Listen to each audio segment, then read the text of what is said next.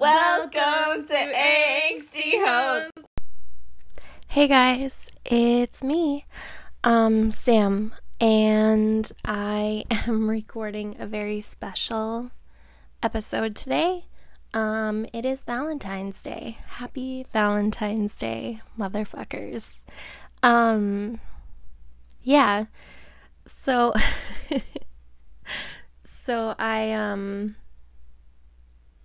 I just wanted to say hi, and I love you. Valentine's Day is hard sometimes, I think, especially for single people. I have been single every Valentine's Day that I've ever been alive. But for the past couple of ones, my son is my Valentine. I always ask him if he's okay being my Valentine, and then eventually he just got tired of me asking and said, "Of course, you don't have anyone else." So, and yesterday I was at a friend's house and he said, "Maybe you'll have someone to be with on Valentine's Day someday, Mom." And I'm like, "Ooh, ow." I was like, "Okay, thanks." Thanks, human child. Like, so glad you feel this way. It's fucking close. Yeah, so if you are feeling sad and you are alone on Valentine's Day, just remember that the Valentine's Day is basically a death holiday. It celebrates the death of Saint Valentine, and he helped Christians escape Roman prisons, and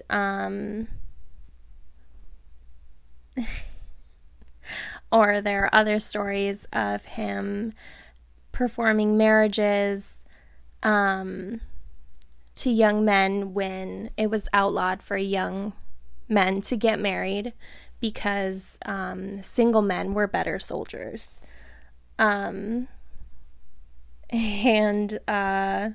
So there are a couple of different Valentines historically that the Catholic Church recognizes.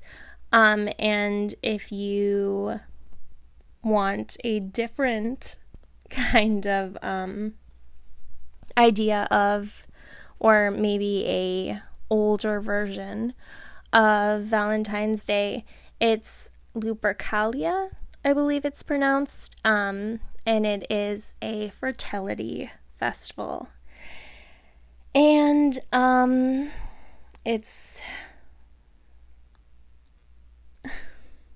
a Roman, celebrates the Roman god of agriculture, and a lot of sacrifices were performed on that day.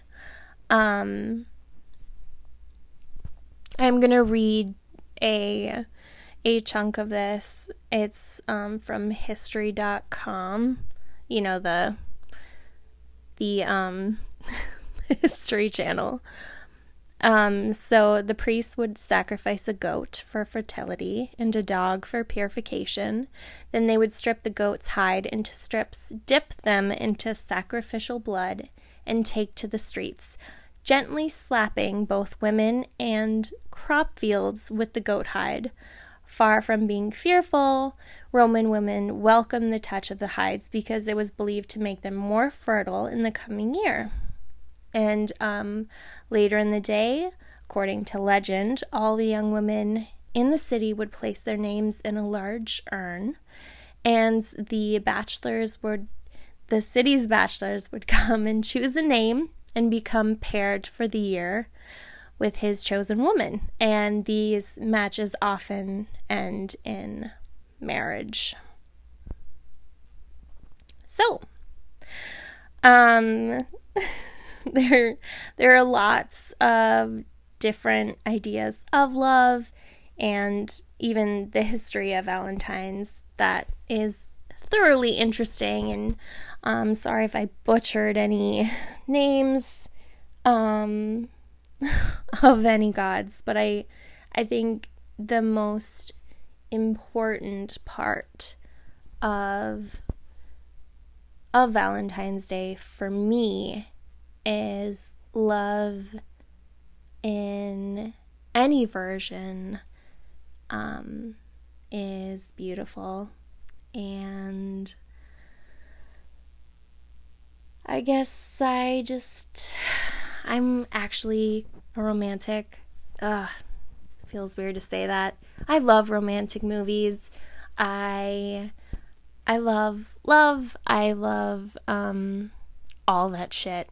I mean, honestly, I think it's incredibly beautiful and touching and all that shit.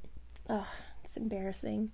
But I'm like all for it.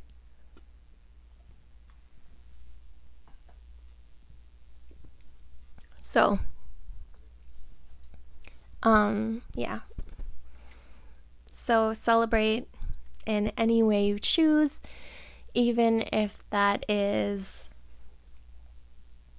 dancing completely inebriated in lingerie just to feel sexy, which I am probably going to do later. But I just wanted to say happy Valentine's Day, and self-love is a love too. So remember to pamper yourself. And if you are a candy addict like I am, the true holiday is the day after Valentine's Day, when candy starts going on sale. So celebrate today, but you better fucking celebrate tomorrow. And that's what I will be. So I wish you all the love, and have an amazing Valentine's Day in whatever form you choose. I'm gonna get drunk and have, I don't know, I guess let's see where the night takes me. As always, I love you. Be safe and stay sexy, motherfuckers. Bye.